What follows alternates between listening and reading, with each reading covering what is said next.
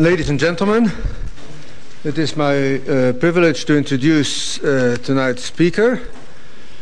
He is uh, Mohamed El-Erian. We're talking on navigating global economic and financial change. Head for the nearest rock and hit it hard. Um, Mohamed uh, El-Erian is uh, co-CEO and co-CIO of PIMCO. Previously, he was president and CEO of Harvard Management Company, uh, one that uh, I think the only one that outperformed Yale, my alma mater, for uh, for a regular number of years, and a member of the faculty of Harvard Business School. He has master and doctorate degrees from Oxford. Um, after completing his undergraduate studies at the Better University of Cambridge, um, he is the author of a recent book, as you know, when markets collide investment strategies for the world of global economic change, which is available for a ludicrously low price at the end of the meeting in the hallway up there. I'm not taking a cut, uh, and uh, uh, so I recommend you do that. Um, uh, um, uh, Mr. Arian will uh, do his presentation, and then we'll have a Q&A session, but we aim to be out of here by 8 p.m. today. Thank you.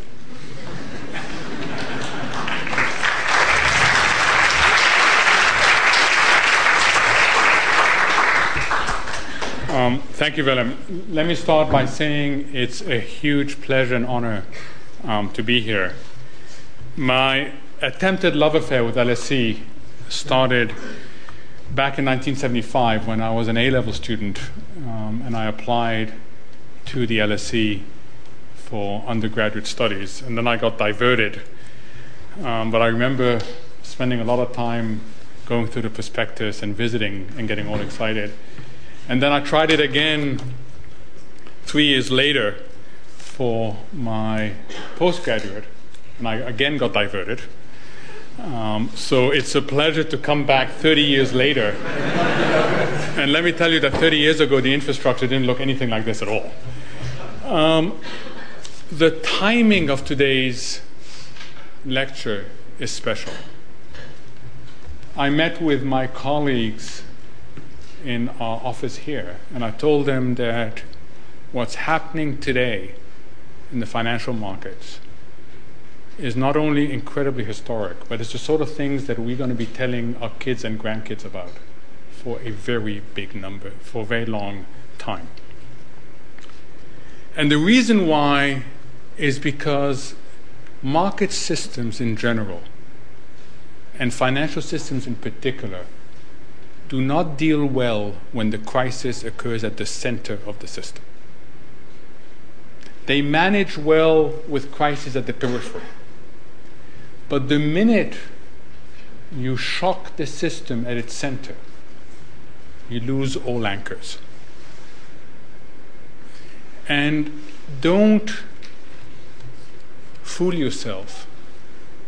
Today, we are looking at a crisis of the system, not a crisis within the system, a crisis of the system.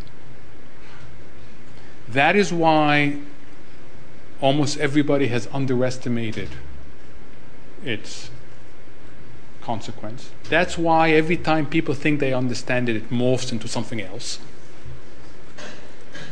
And that is why, relative to what crisis managers know and are comfortable with, this crisis differs in three fundamental ways. First, it is truly global in nature. Second, it is truly indiscriminate in impact. And thirdly, it is truly consequential in outcomes. And what I'd like to do for the next 15 to 20 minutes is share with you some thoughts on the why, how, and what next. Why the crisis? How is it being managed or mismanaged? And what should we expect after that? And then take whatever questions you have on this topics or why I didn't come to the LSE when I was given two choices to do so. Um, what I'd like to do is organize the discussion into, into four main areas. The first is just give you a sense of how fluid the global system is and why the unthinkable has become thinkable. Why is it that words like unthinkable, unprecedented dominate the analysis of this crisis? I will then talk about what it means, and I'm going to pick on two groups just to illustrate how fundamental this crisis is and how it requires retooling. Is I'm going to pick on investors and I'm going to pick on policymakers and share with you how difficult it is for these groups to understand what's going on and therefore to react on a timely basis. And then I'm going to take you one step further and talk about the financial system. And talk about the simple fact, not prediction, fact, that day in and day out, the financial system is being redefined by facts on the ground. And that these facts are not being implemented according to some master plan. No one has a master plan. They're being implemented because of ad hoc responses. So we are changing the financial landscape in a secular fashion, but not doing so in a way that's necessarily consistent over time. And finally, I'm going to talk about the two areas that anybody in whatever sector you are including if you're a student thinking of what job you're going to get, is how to position for the journey and how to position for the destination. Because we are embarked on a bumpy journey to a new destination.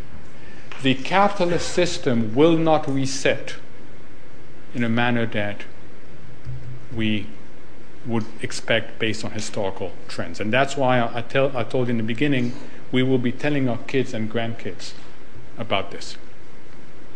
Now, I could spend the next 20 to 30 minutes showing you charts. And all these charts would explain to you why the notion of a cardiac arrest, of the system having a heart attack, became so widespread in September and October. They look like the medical chart of someone having a heart attack. But I'm not going to I'm not going to show you many charts. I'm going to just show you two. I'm going to show you two of the most basic relationships in a global financial system that like oil in a car people take for granted. When you get into your car in the morning and turn it on, you assume the oil works. You worry about what radio station you have on, but you don't worry about whether the oil is going to work or not. But if the oil doesn't start working, the implications are huge. So these are two charts. The first chart is probably the most important interest rate in the world, which is the effective federal fund rate. And look what happens around mid September. It's literally as if someone's having a heart attack. The Federal Reserve was telling the market one thing at the time that the rate is 2%.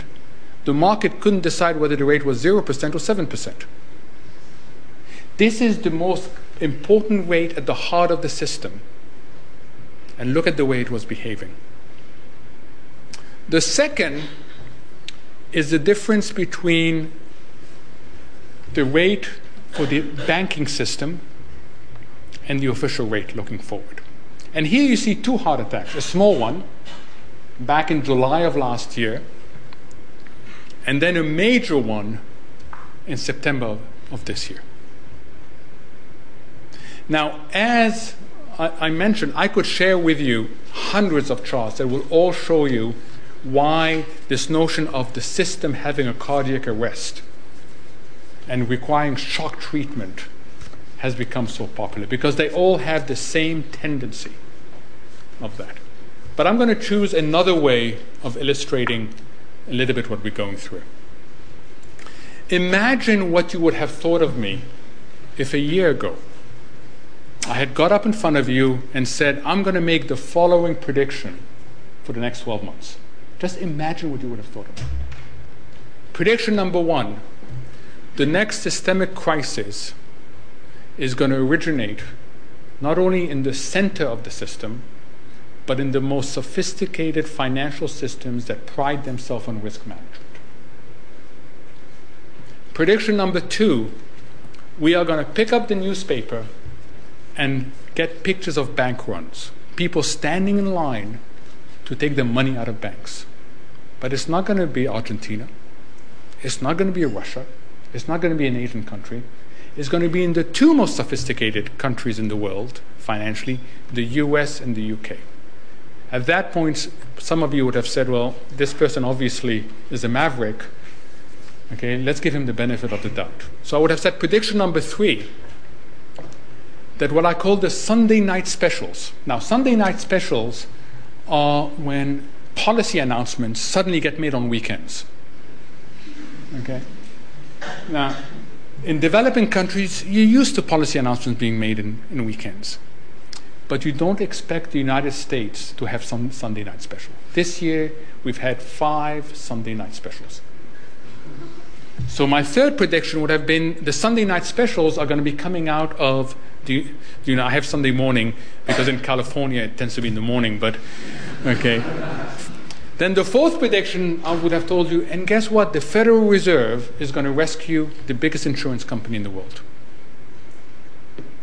And if that is not enough as a proposal, and if I had not completely lost you by that stage, I would have said, and we are going to witness the Secretary of the Treasury of the United States going to Congress and asking for a bazooka in his pocket, asking for unlimited, unlimited appropriation to deal with the crisis. That list could go on. I could talk to the disappearance of institutions like Lehman and Bear Stearns that had been around for a long time. I could talk about the nationalization by the Bush administration of parts of the banking system. Think of what, how you would have reacted a year ago had I said all this. Most of you would have thought, would, would probably react like, I don't know what he's been drinking, but I hope I can get some. okay.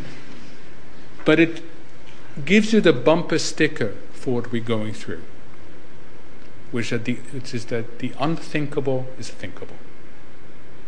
All these were unthinkable 12 months ago, all these are facts today. This is a crisis of the system. So, what happens when you get a crisis of the system? Why is it different from a crisis within the system? First, as I mentioned earlier, you create new facts on the ground. You permanently alter relationships. You alter the relationship on the institutional side. Institutions merge, others disappear. You alter the balance between the private and public sector. And remember, you're not doing this according to any master plan. There is no master plan.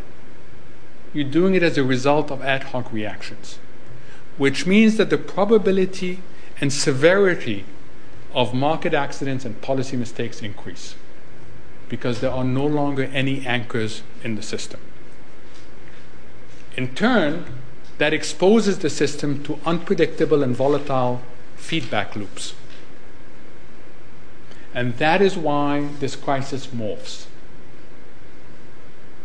And today it's morphing again from a financial crisis to a truly global economic crisis. In this world, and Willem can speak to that much better than I can, there is no perfect policy response. Every policy response is in the world of second, third, or fourth best. Every policy response involves collateral damage, involves unintended consequences.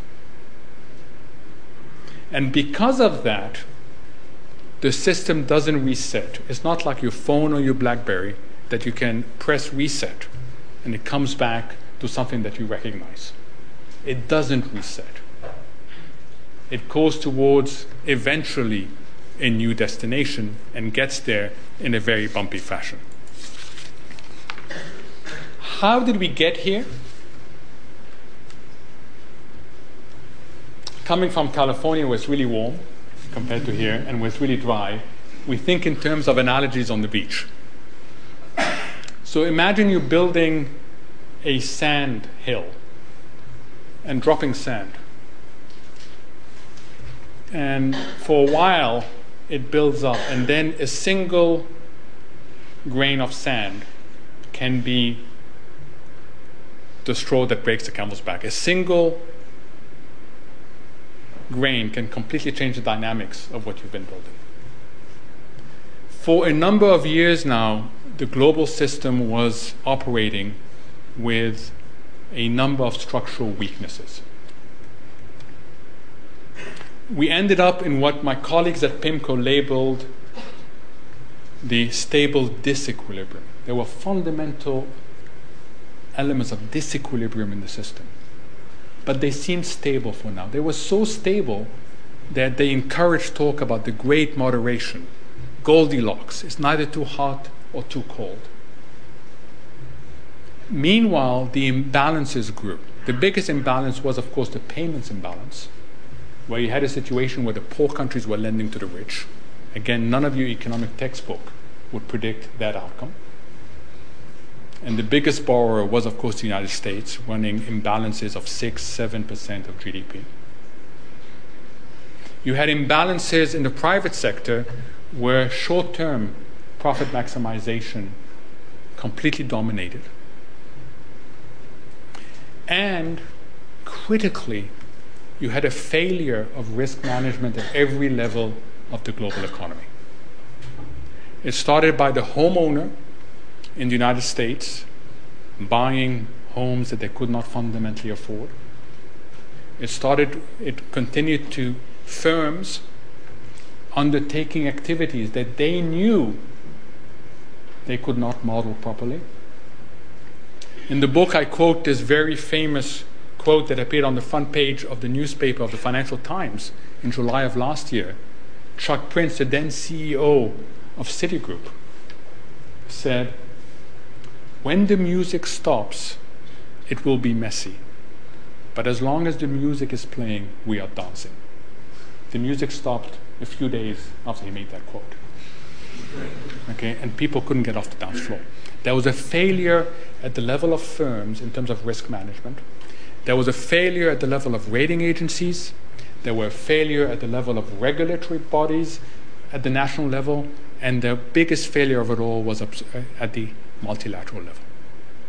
So combine long standing economic imbalances, failures of risk management at every level, shock it with a financial innovation called structured finance that allows you to reduce barriers to entry to virtually any market, an exotic mortgage which allowed lots of people to own homes they, they could not afford is nothing more than structured finance. That is the unstable hill you have. And then add a little grain called the subprime debt crisis. And then you watch the whole thing come down. And as it comes down, it brings other things down. Why? Because you suddenly have to throw into reverse three and perhaps four balance sheets. If that weren't bad enough, shock the system again on September 15th by not the failure of a major institution called Lehman Brothers. Lehman Brothers should have failed, but how Lehman Brothers failed, and in particular, failing in a manner that destroys trust in the payments and settlement system, which is the most sacred part of a market economy. Those of you who, who ever visited the States um, and visited California in particular will no doubt have seen the drive through, the McDonald's drive through. And because we are a car culture in California, um, our, our drive through have two windows. So you order, and then you drive up to the first window, you pay, and you drive up to the second window and you collect your food. It's a very efficient process. They can get you out of there in about 45 seconds. Okay? So the first window is simply involved in the payments transaction, the second one delivers the food. Let me tell you what happened on September 15th. On September 15th, the following thing happened. The people who ordered the food that were really hungry, really hungry, and drove up to the payments were told, hand me the $5 and you're going to get your Big Mac 10 yards down. And the person said, hell no. I want my Big Mac now. I don't trust the system. I don't trust the system. But, but it's never failed. Hell, it's failed. It's failed, okay, at, at, at Wendy's down the road. Okay? Give me my hamburger now. I can't give you my hamburger now. The system is not built for instantaneous delivery. So the hungry person says, I'm sorry. Okay, I'm not paying. I'm going to go hungry. The second window has all the bread, has all the meat, is ready to make that hamburger, but is not going to give the hamburger unless they get the money at the same time. The system freezes. Even though the person is hungry, they don't get the hamburger, and even though the kitchen has the ingredients, it doesn't deliver the hamburger. Put in another way, notional demand and notional supply can never become effective demand and effective supply. It freezes the system. So, what we're seeing now is an accelerated deleveraging of three and possibly four balance sheets. And that is why what was a financial crisis, what was a Wall Street crisis, became a Main Street crisis. Look at the first balance sheet housing in the US. I think words, you know, fail, okay, when you see a chart like that. It is falling off a cliff. Okay. Now, that started to turn in 2006, and it has been accelerating ever since. Housing is a critical element because it links the stocks and the flows in economies. It links into these very complicated feedback loops that work really well on the way up and are vicious on the way down. The average person, for a very long time in the United States, used their housing as the cash machine, as the ATM. House prices would go up, you refinance your mortgage, you take out money, you spend it. It doesn't matter because house prices keep on going up. So you take out even more money. Okay, so suddenly the stock of housing is linked to consumption through the equity withdrawal. Housing related securities that were now being produced by these factories of structured finance were in so many different balance sheets. It was great on the way up, but on the way down, the dynamics change which brought the financial sector into play. This is a graph of credit extension by banks. And you see what happened in the years where this stable disequilibrium took place, where the great moderation took place. And now, not only are we having to reverse this expansion, but the trend line is going to come down because the financial system is being de risked. It is unacceptable for a society to privatize massive gains and socialize massive losses.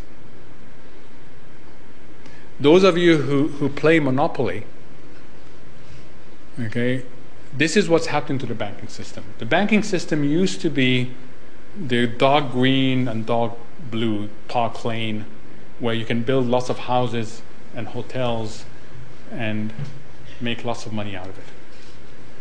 Now it's being, the, the banking system is being turned into a utility. You can't build houses, you can't build hotels. You can still make money, but nothing compared to the past. So we are going to see a major de-risking of the banking system, which means a major consolidation of the banking system.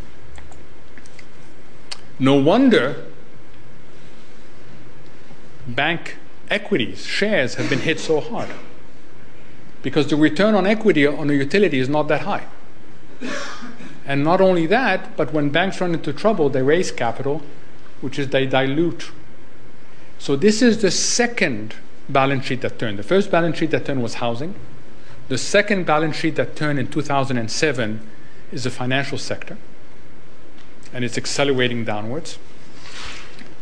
Which meant how does the financial sector react if it cannot raise capital cheaply?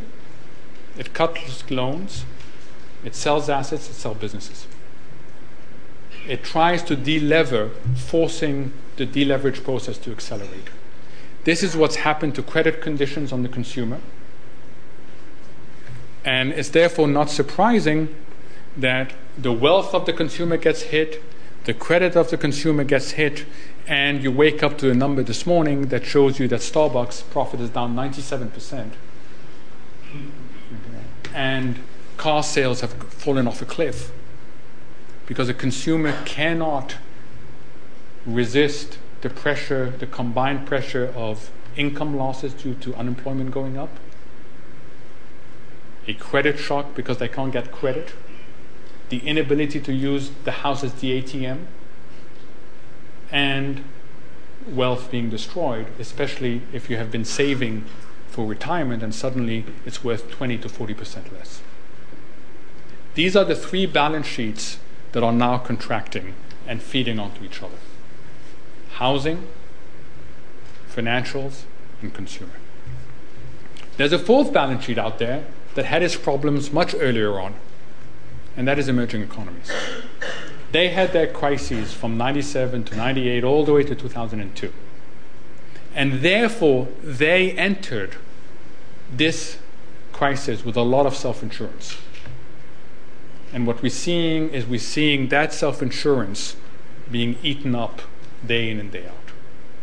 So there's a real question mark as to whether that this fourth area, which has been an area of strength for the global economy, also succumbs to this crisis. Why should we care? We care because it's changing the rules for investors, for policymakers, for any business, for consumers, for the less well off of society. Every single segment has to navigate what has become a very bumpy journey. Every single segment has to ask the question am I prepared to deal with the new destination? This is a fundamental secular shift that's occurring through a very bumpy process. If you're an investor, the things that you took for granted are no longer delivering what they used to. Your asset allocation, your traditional approach to asset allocation is fatigued. That's a nice way of saying that correlations are changing very radically and that you can no longer depend on history to guide your asset allocation process. Once you make an asset allocation decision, you have to implement it. You have to find the vehicle to implement it. And these changes are wiping out investment vehicles. So you may make the right investment decision and happen to implement it by someone who does not survive the change. And of course, we are going to see a major consolidation of the hedge fund industry in this world. And finally, it has reminded people of something that was known but not seriously taken, which is that diversification is a necessary condition for risk management but not sufficient. You have to identify your left tails. You have to identify the mistakes that you cannot afford to make. And you have to actively try to clip them clip the left tail through active risk management. If you think that's difficult, have pity on the policymaker. I would hate to be a policymaker right now. There's no upside. No upside at all. The good news is that the policymakers have realized that this is serious. Just like September 15th was the date in which the crisis truly morphed into something much more global in nature. October 10th is the time when the policy paradigm shifted. As people gathered in Washington, D.C., and compared notes, it became very clear that something major was going on. And helped by the fact that the UK had moved a couple of days earlier in, in taking quite a bold approach, we saw a complete change in the policy paradigm. The implementation of measures went from being sequential to simultaneous. The talk went from specific steps to packages. And international coordination went from non existent to correlated actions to coordinated actions. So the good news is the policymakers are in what Gordon Brown called the wit phase. whatever it takes. And what Colin Powell would, would say, using overwhelming force. That is the good news. The policymakers, the mindset has changed. The bad news is there is no perfect policy response. So, willingness doesn't mean ability. The data flow is imperfect. When you, change, when you shock the center of the system, there are no longer any relevant indicators that have good information content like they used to in the past. And just remember the chart I showed you about such basic relationship between LIBOR and the Fed funds rate. Thirdly, even if you know what you're doing, your instruments are blunt. Most instruments deal with problems around within the system, not a problem of the system. So you're going to create collateral damage, which means you become more hesitant. And then there are political checks and balances. The timetable between the political side and the market side is completely different. Markets want action yesterday, and if you can't do it yesterday, do it today. The political system says, wait a minute, I'm going to spend taxpayers' money on this. I need a process before doing this. And finally, there is a huge temptation to do what's really easy, which is enter into a blame game. And it's hard to enter into a blame game because remember, I mentioned that the failures occurred at every level of the system. The final point I'd like, I'd like to leave with you is that this is not just a secular story. Remember the context in which it was happening. It was happening at a time of a rebalancing or a handoff of these three factors. We are witnessing a rebalancing of growth engines away from the United States, whose debt fueled growth phase was exhausted, towards emerging economies where an increasing number of people were entering the middle class and where domestic consumption was starting to become a more important driver. This has occurred in the context of a significant transfer of wealth. As the United States ran, ran a very large current account deficit, emerging economies accumulated significant international reserves. They went from being net debtors to net creditors. And finally, as I mentioned before, it occurred in the context of a major innovation which reduced barriers to entries to markets. So for us as investment managers, for people who are studying, this is really exciting because you get it all. You get the major shocks and you get the secular redefinition going on at the same time. And somehow the system is going to have to clear. And it goes back to what I said earlier it doesn't clear at a characterization that looks anything like where we came from. It will not reset to where we came from. Which leads me to the final point, which is that anybody that goes through this has to retool. It's not just about navigating the crisis, it's about retooling for the destination. And retooling is not easy, it forces people out of their comfort zone. Retooling is not automatic. Right? The tendency is to continue doing what you've been doing before. And retooling involves a number of risks. Let me suggest that the best way of thinking about re- retooling is to make a difference between the journey and the destination. What does the financial system have to retool for? The financial system has to retool for the reality that there are going to be fewer institutions out there governments are starting to make very clear that there's a certain set of institutions that are systemically important. And they're wrapping their arms around them. They're providing them capital. They're providing them guarantees. Which means there's a whole set of other institutions that are not systemically important. And the outlook for them is either merge or get into the club.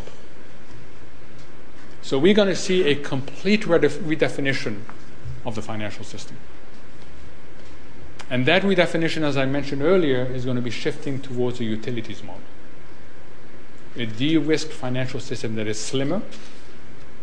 And the trade off for the next couple of years at least is give me stability and I'm willing to forego innovation. Because if I don't stabilize the system, there won't be much of a system left on that. So let, let me conclude with, with these five simple points. We are in the midst of both a severe cyclical dislocation and a fundamental secular realignment.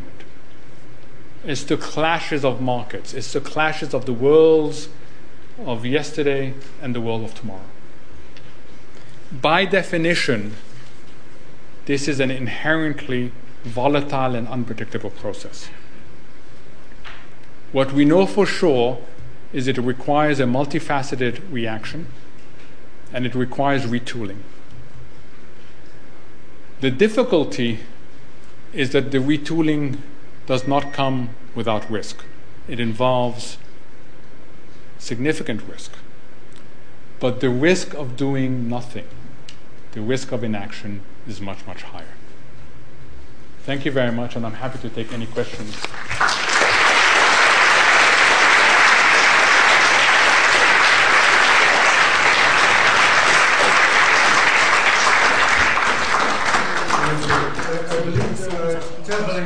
Yeah, so uh, I'm going to be the name of the person carrying it. Um, who's first? Questions, questions? Yes, the lady over there.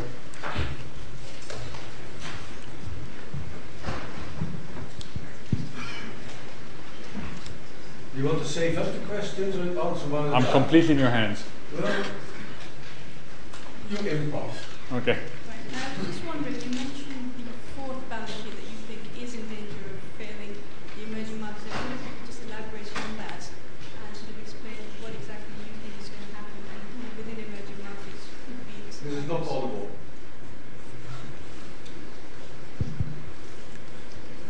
Uh, I'll repeat that. I was just wondering, you were talking about the balance sheets that have failed, and uh, you mentioned the emerging markets as part of that. And I was wondering if you could just elaborate more on that and also explain within the emerging market region where you see the survivors and who you see falling by the wayside.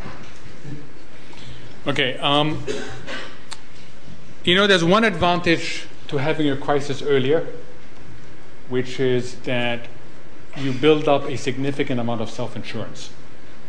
So, because the emerging world had its crisis starting in 97 all the way to 2002, and because the emerging markets lost faith in the multilateral system, the emerging economies as a whole build a tremendous amount of self insurance.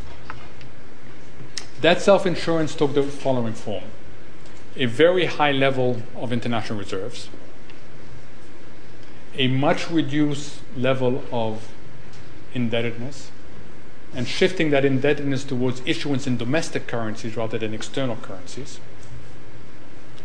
significant macro prudence. So the bloc as a whole was running a fiscal surplus and very responsive monetary policies. So, entering into the crisis, the emerging markets had a significant level of self insurance. And for the first year of the crisis, the emerging markets were doing great. They continued to grow, the stock markets were doing okay. And that led to all this talk about decoupling. And it led to the strong variant of the decoupling hypothesis. The strong variant of the decoupling hypothesis says emerging c- economies can continue to grow even though industrial countries are coming down. The weak variant says that the decline in emerging market growth will not be as big as the decline in industrial mar- market growth, which historically is actually quite a strong statement. But at that point, the view was that the emerging economies can decouple. Then two things happened. Six months ago, if you remember, oil was at 147 or 157, I can't remember now. 147. Okay, commodity prices were very high, and the only thing you could talk, you could hear in emerging economies was about inflation. So emerging markets started tapping on the brakes, just like when the industrial countries were slowing down. So their domestic policies became pro-cyclical.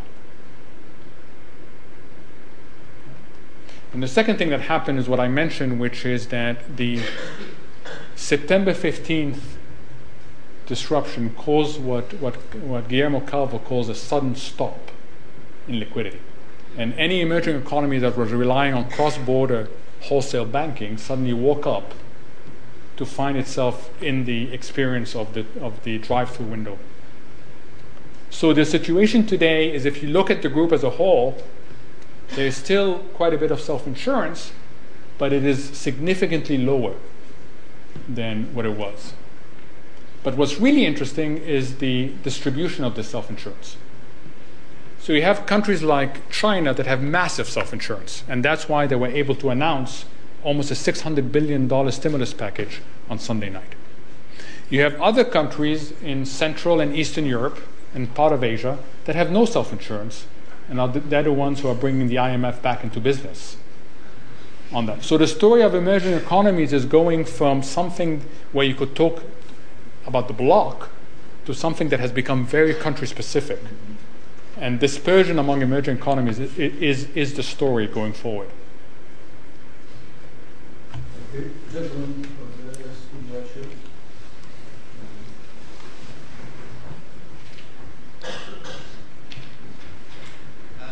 classical economists in the early 19th century were haunted by the idea of a stationary state. John Stuart Mill has a very interesting chapter on this. Do you think the capitalist uh, economy could be on the verge of a very major shift towards what John Stuart Mill described as a stationary state? That the notion of unlimited growth, etc., etc., you know, is coming to an end. We're coming into the buffers. Yeah. Let me rephrase your question in terms of is it possible that we get stuck in a low level equilibrium for a very long time? And that lower level equilibrium would be characterized by stagflation, an inability to grow, and yet pressure on the inflation front. It's a possibility, but it's not the probability. Okay?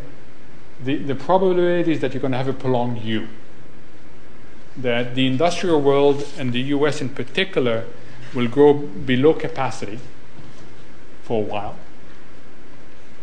And below capacity is not only that the economy is going at a speed limit that's below the maximum speed limit, but the maximum speed limit itself is being brought down. Why doesn't that result in a, a low level equilibrium for the world as a whole? Because the systemically more important countries have many more degrees of freedom domestically than the industrial countries have. So the, the baseline is one of handoff where we are at a lower level of global growth, but we're not at a stationary state, as you put it. And a healing process takes place in industrial countries that takes years. What is the risk? The risk is a policy mistake. If you get a policy mistake either in China or the United States, then the probability of a stationary um, state looks like, but it's not going to look, we were talking about this before, it's going to look like an eye initially, right? Because things will, will fall very, very quickly, and then you get your stationary state. But you don't get there, I don't think, and Willem, you can, you can speak to that with much more authority. I don't think you get there without a major policy mistake either in China or in the United States. Well, the most likely one would be a trade war, I think, that would certainly do. Right. Yeah. Uh, the gentleman in blue jacket. And then he move to the right. And to the back. Yes, uh, I know you there. I, uh, thank you. I was going to ask, in a sense, a similar question.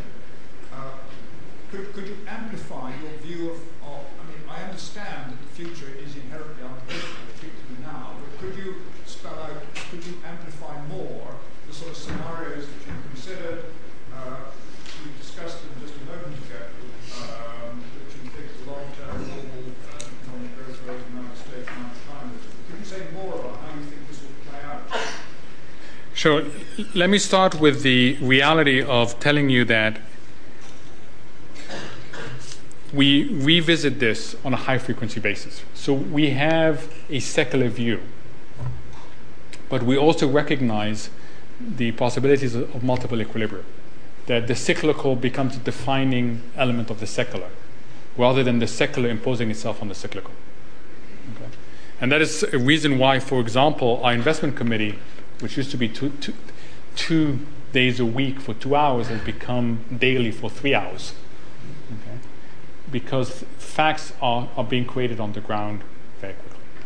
So, what I'm going to give you is with the famous Keynes um, qualification, which is when the facts change, I will change my mind. Okay. Um, th- if you if you told me today, as an investment manager, you are gonna you have to put a portfolio in place, and you cannot touch it for five years. Okay, so that's the extreme of bet on the secular and absorb the secular. I will tell you that I would bet on the restoration of global growth in the 3 to 4% range. I would bet on a gradual healing process in the industrial countries, starting with the United States. I would hope that we don't fall victim to protectionism, which in my mind would be a major policy mistake. And I would bet on the emergence of domestic demand in emerging economies that have both the will and the wallet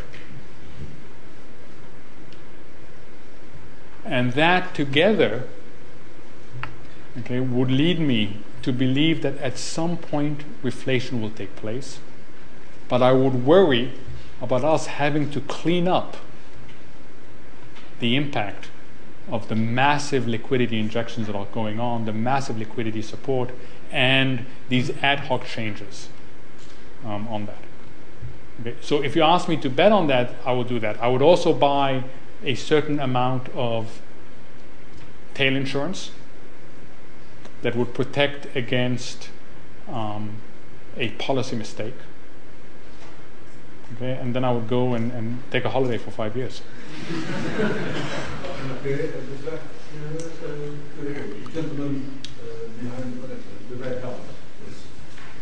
You have got an interesting chart um, on one of your slides showing US commercial bank credit relative to GDP. And you portrayed it as a rising trend. Now, surely that's not sustainable because you can't have bank credit rising to about 200% of GDP.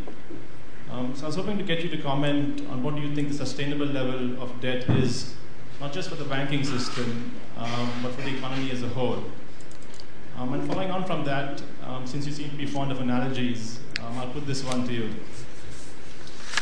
investment banks and the rest of the shadow banking system are the modern day equivalent of pirate ships.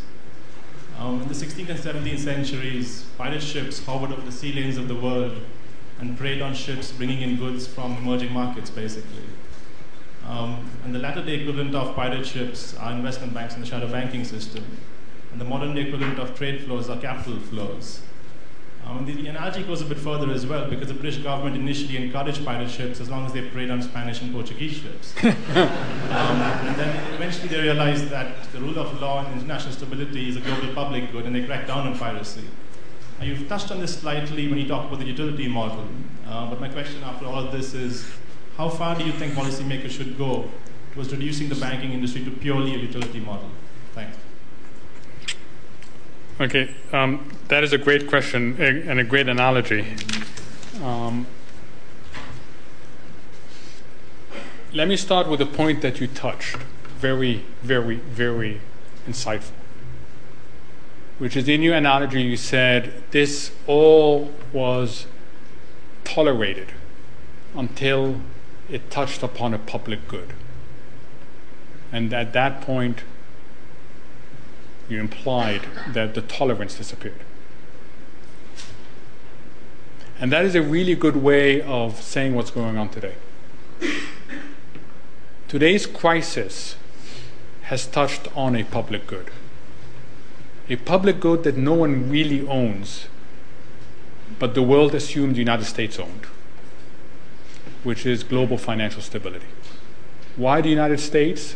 because it's the provider of the reserve currency and because it's the provider of the deepest, most predictable, most liquid financial markets. So your analogy is actually quite a good one in the sense that the game kept on happening until the public good was threatened. And at that point, you come in and you do risk the system. And that is what's happening right now in terms of turning, in our view, the financial industry, and particularly the, the banks, into more of a utilities model on that. Because you've got to protect these public goods on that. Whether your analogy goes as far as, as involving um, pirate ships, it's an interesting debate. The shadow banking system and I'm going to define it more broadly to include the proliferation of hedge funds, were enabled by financial innovation. They were enabled by the creation of endogenous liquidity in the system. Okay? So I don't see them as pirates as much as I see them as something that will grow if you provide the enabling environment, environment for that. And we can debate for a very long time whether that enabling environment was correct or not. But the shadow banking system resulted in significant welfare gains. In the United States, you increased significantly the level of home ownership. Around the world, you facilitated the flow of capital. And the big debate as people look at history is going to be was it worth it? Right? but it's it's it's an interesting issue, and and it's not as as clear as pirate ships um, invading, if you like, um, wealth because the pirate ships were there was welfare being created in the process. My own explanation, and I talk about it in the book, is the combination of the insight of the literature on innovations and the literature on behavior finance and behavioral economics. Virtually every single innovation in history has a very costly first round. Innovation enables things that could not previously take place. Human nature almost inevitably results in an overconsumption and overproduction of the innovation. We don't ask the question is the infrastructure strong enough to support all these new activities? We just do them as, as, as a society. And that is why, if you go back to the steam engine, if you go back to, to fiber optics, if you go back to all these major innovations, you'll find that the first round ended in tears. And then the innovation comes back in a much more nuanced and sustainable fashion. And I think that part of the story here is the secular overlay of, of these fundamental changes that occurred at the same time as other things were happening. On your first question, I don't have a number for you. What I do know is that not only is this line going to come down, but the trend line is going to come down. Right? So it's going to come down much more. It's going to go through the trend line because the trend line itself is heading south. And part of the big challenge for regulators is how to ensure more counter-cyclicality in the financial system. How to ensure that the financial system builds up capital during the good times and doesn't end up where it is now, which is accentuating the deleveraging process. Right? But absent any circuit breakers, this line goes heads down pretty quickly. And, and that's another reason why we are just at the beginning of the global economic dislocation, even though we may be three quarters of the way through the financial dislocation. Uh, there was a question back there. Thank you for the lecture. I'm wondering if it is valid to have international institutions to regulate, the, I mean, the international institutions to regulate and administrate the financial system, say, give institutions like IMF more power. Please forgive me if I, my question is kind of ridiculous because I do not know too much about it, although I'm already in the financial crisis. Thank you. Well, your, crisis, your, your question is not ridiculous because there's a massive meeting that's going to take place in a few days' time in Washington, D.C., that's going to address that issue. Um, and already you have views um, that have been expressed all over the world. The argument for making the IMF all powerful is because someone has to own, be responsible, and be accountable for the global public good of global financial stability. That global financial stability cannot in today's world be delivered by a single nation. It's a shared responsibility, and unless you make you have clear accountability and responsibility for it, then it's not going to be delivered. So that's the argument to let's run to the IMF. But the IMF has its issues. It has a massive legitimacy problem. If you look at its representation, if you look at the governance system, it's a reflection of the world of 30 years ago, 40 years ago, and not the world of today. How do you explain the fact that Belgium, with all my um, respect to Benelux, but how do you explain the fact that Belgium has nearly the same voting power as China? Okay? So, for the IMF to be able to be the guardian and be accountable, it has to go through a governance and representation revolution, which means that European countries have to give up entitlement. Okay? And unless you get that, it's not going to be a meaningful change. And then finally, the expertise within the IMF, and they're very aware of that, they've been working on it for years, has to change. The, the IMF is a macro shop. The IMF gave me my first job, which was a wonderful job coming out of um, a doctorate in economics, because it gathers all the macroeconomists. But you know, the macroeconomists don't know very much about finance. Right? And there's now a recognition that the IMF m- must not only have the best expertise in macroeconomics, but it has to have the best expertise in finance as well in order to understand these connections and these feedback loops. So there is an argument for what you say, which is to make the IMF the guardian of global financial stability. But for that to happen, the IMF has a, its own homework that it has to do before it can be effective at it.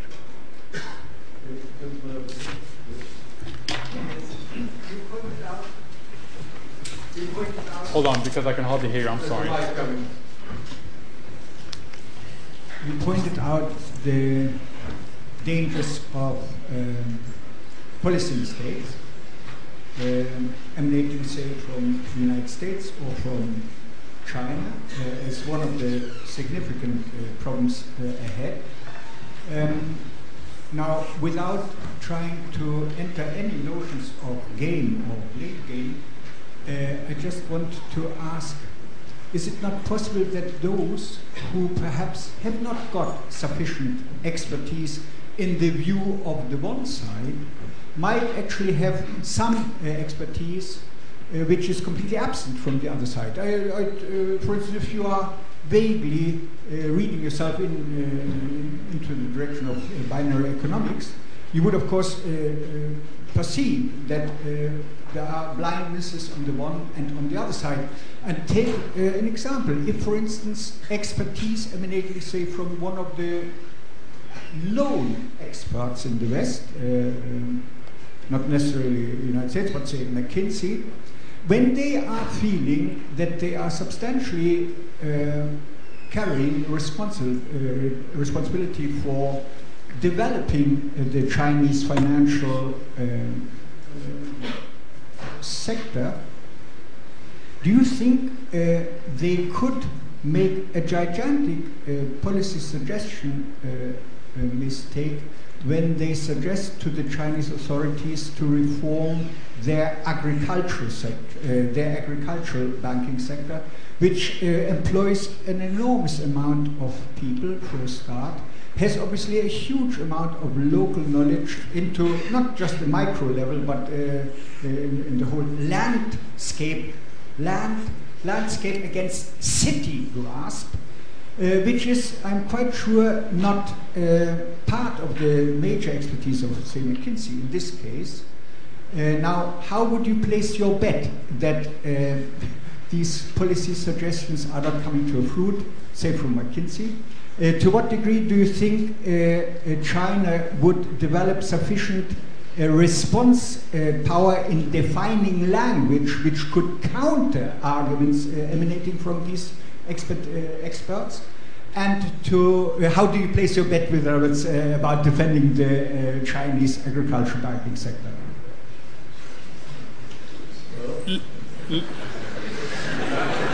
let me let me link your question um, to the previous question. Your point about expertise and sharing of expertise is a critical one. Okay? So before I go to China, let's go to the United States. The United States is facing questions that it hasn't had to answer for a very long time. It has to ask what is the right way to deal with asset impairment in your banking system. It has to ask what's the right way of dealing with the financial crisis? How do you capitalize? It has to ask how is it that we are going to quadruple, quadruple our issuance of government debt in the next 12 months? How do we do that without undermining the whole yield curve? These are questions that the United States has not had to face. And yet, these are questions that other countries have had to face. So, there is a possibility of getting expertise from other countries.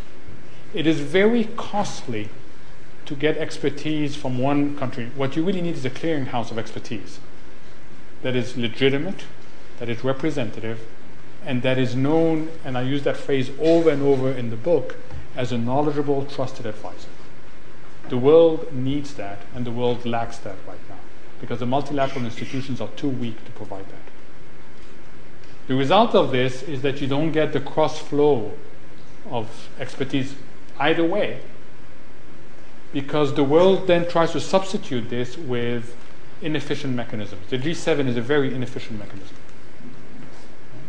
And then you go to bilateral exchanges that are even more inefficient. So, so your point about the Chinese agricultural sector, which I don't know enough about, okay, uh, is a more general point which we see in the United States, okay, which is that the mechanisms for exchanges of expertise, of ideas, okay, have also failed us. There's, there's a chapter in a book that's, that says tradi- the failure of our traditional resources. Right? And that is yet another example of that failure.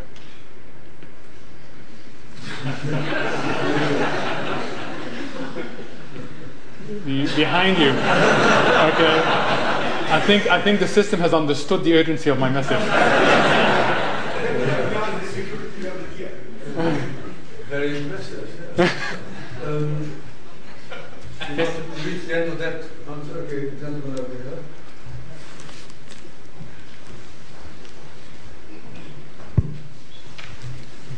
Now, given that as well as being a, an expert in financial systems and macroeconomics, um, you are the co-CIO of uh, PIMCO. Can I ask what is your favorite trade right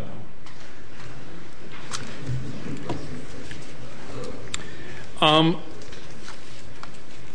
I think most of us can can have a go at the following mental exercise,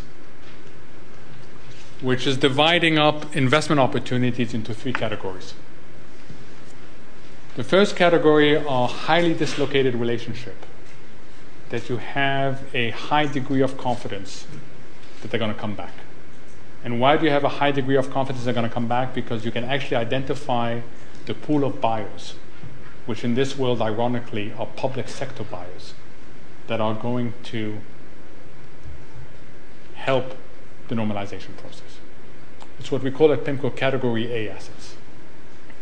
Category B assets are highly dislocated financial relationships that should come back, but they will not come back until the deleveraging is over. So, as an investor, you shouldn't even think about this unless you can hold through the volatility and have the stomach for the volatility because you don't want to be a distressed seller. And category three assets are those that are, that, that are dislocated and are not coming back because the world has changed. Okay? Lehman equity is not coming back. Freddie and Fannie equity is not coming back. GM equity is not coming back. Right? There's lots of those.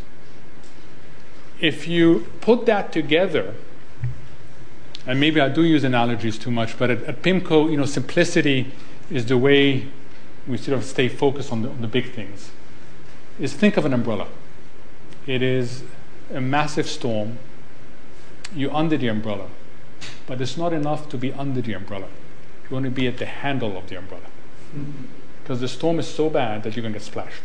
So you want to be at the handle of the umbrella, and even then, there's no guarantee that you're going to be totally dry. So, what are the category A assets? They include things like agencies that have become governments but are not trading at government levels. They include mm, agency backed mortgage securities. They include inflation linked bonds that have been heavily dislocated by, by, by deleveraging. If you're a United States investor, they include municipal bonds. They include the, the senior debt of the banks that now have explicit government support. So there's a whole list of, of assets that are, that are dislocated, and they're dislocated because of the deleveraging process, and one can have a good argument for why they're going to come back. And then if you're really brave, you go to category B assets. Okay? That include the debt of developing of certain developing countries, the Brazils, the Russias of the world that include something known as the negative basis trade, where you buy the cash bond and you protect using a CDS. That, that alone gives you 400 to 500 basis points for a virtually risk free um, long term trade. But it's, of course, a lot of hedge funds that are having to delever have it on, so it's going to be really bumpy. And the key thing is you avoid this tendency that you hear um, in some of the financial media, which is buy risk assets, buy global equity markets because global equity markets are cheap. They're not really cheap because if you believe, as we do, that the next leg is a major economic dislocation, right, then one will have better opportunity to buy them later on.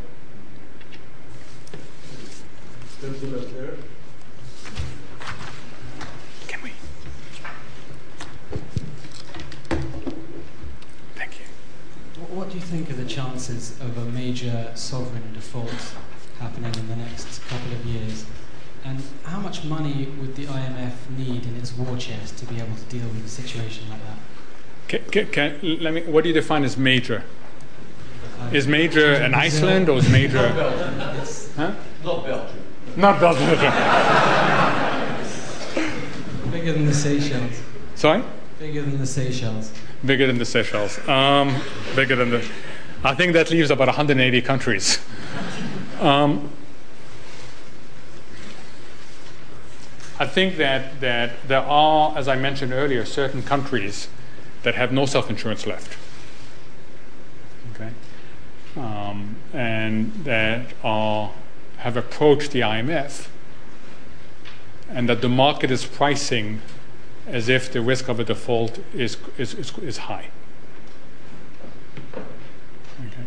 Countries include, these countries include, and I'm telling you what the market is telling you rather than what Mohamed is telling you, what the market is telling you. They include Pakistan, they include Iceland, they include um, the Ukraine, they include a number of Eastern and Central European economies. If the crisis is limited to that, the IMF has enough money. The IMF has about $200 billion in readily usable resources. It can raise another 50 billion pretty quickly through the General Agreement to Borrow, the GAB. It can also launch, and already the Japanese have announced their willingness to lend 200 billion in the context of a multilateral effort. And it has the um, its nuclear weapon, which is an SDR allocation. So if the crisis is limited to the smaller countries, the IMF can play an effective role. If it migrates up to the large countries, then just compare the IMF resources with what's been announced by China or what's been announced by, by the United States. There's absolutely no comparison at all. Right? So, the, so the fund is well capitalized for the smaller economies, but it is, it is inadequately capitalized for the system as a whole.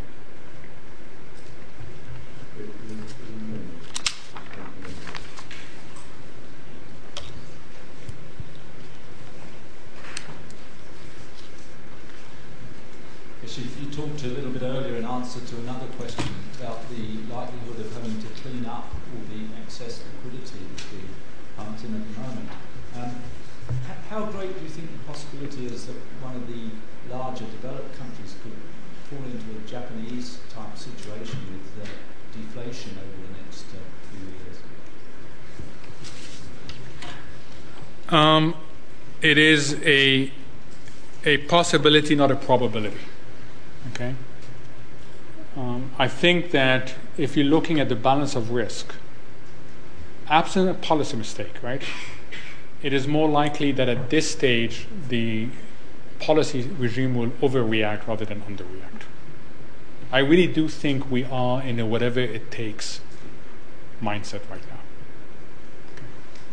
Um, because if you if you shock the system, which is the, the earlier question about a stationary state, if you put the capitalist system in a prolonged low-level equilibrium, things start falling apart quite quickly.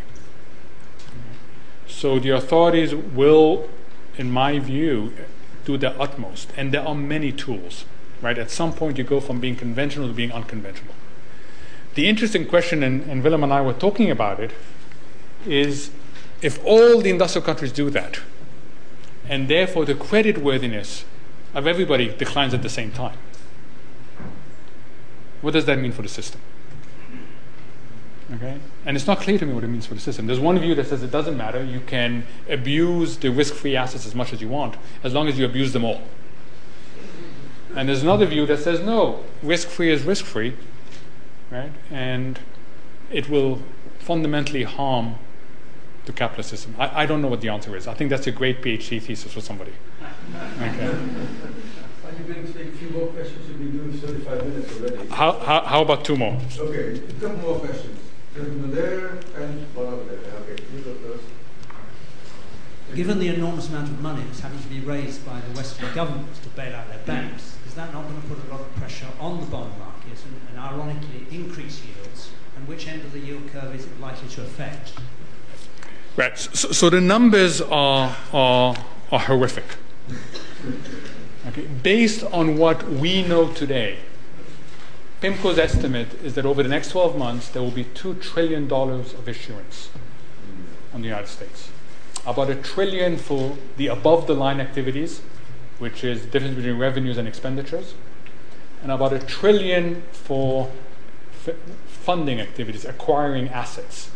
So it's not a $2 trillion deficit. It's a $2 trillion funding requirement because the government is going to be purchasing assets. As far as we know, the highest 12 month issuance number in history is 550 billion. So you're talking about a significant shift up in funding requirements. So issuance is a major theme. Okay? So in terms of how to visualize it, and if you were to come to our to the, to the room where we have our investment committee meetings, you will find a series of circles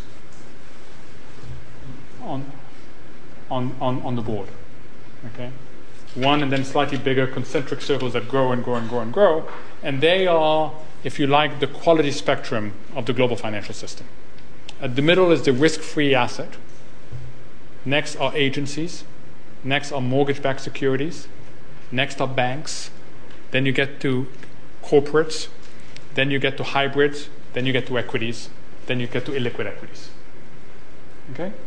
And the, the system is coming from, from a place where the only place you would have made money over the last 12 months is the center of the circle. Two things are now happening. The center is starting to embrace circles around it. So there's change in the relative valuation, and the center is going to start to issue very seriously. So there's going to be, for the inside the circle, which is much expanded now, a convergence from both ends. In the case of mortgage backed securities, the risk premium comes down and the risk free asset goes up. If you're further out, you're really problematic because if you're not, you're not embraced, then you will lose capital to people who say, I'd rather be in the club than outside the club. What does it mean for, mean for the yield curve? It means that if you buy the baseline scenario that was in, in, in response to an earlier question, we're probably looking at a 10 year rate that today was in the 375 range, three and three quarter range, north of four and a half. But you're looking at the short end of the curve being anchored by very low policy rates for an extended amount of time, which means that you're looking at the yield curve steepening quite a bit. Now, the market is not stupid. The market knows about this issuance, and yet it is, it is trading the 10 year at three and three quarters. Why?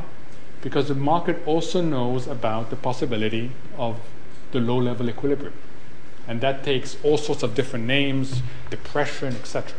In that state of the world, the 10 year comes down to below two and a half.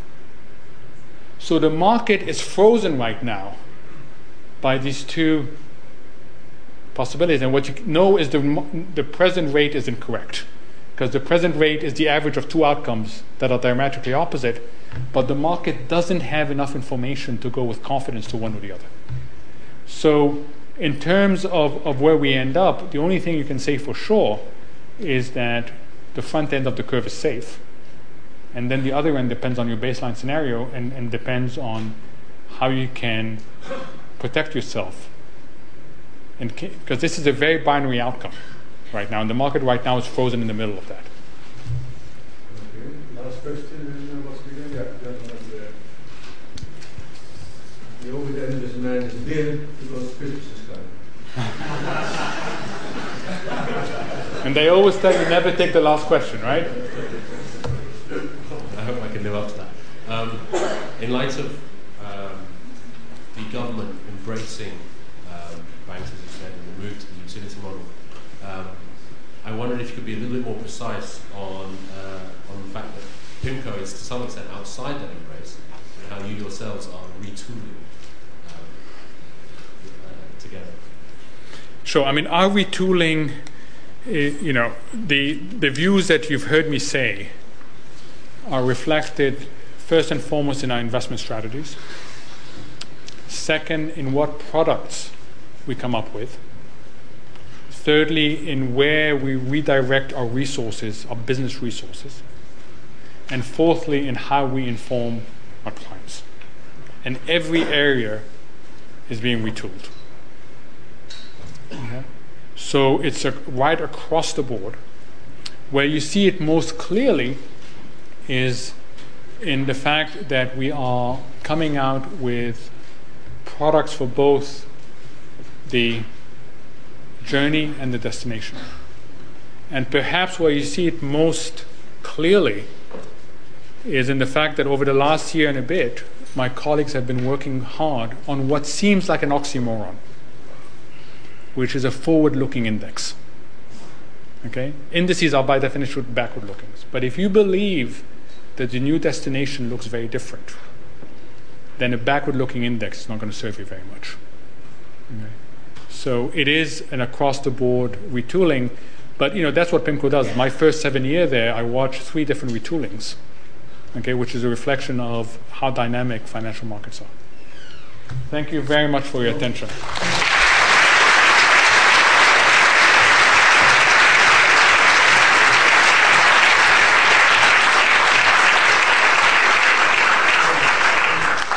let me just thank Dr. El-Erian for what has really been a and a wonderful Q&A session. I mean, the number of people that can both be extremely uh, successful investment managers and CEOs of uh, major companies and uh, uh authors and scholars um, capable of giving uh, presentations a really spell binding can be counted on the fingers of no hands. really.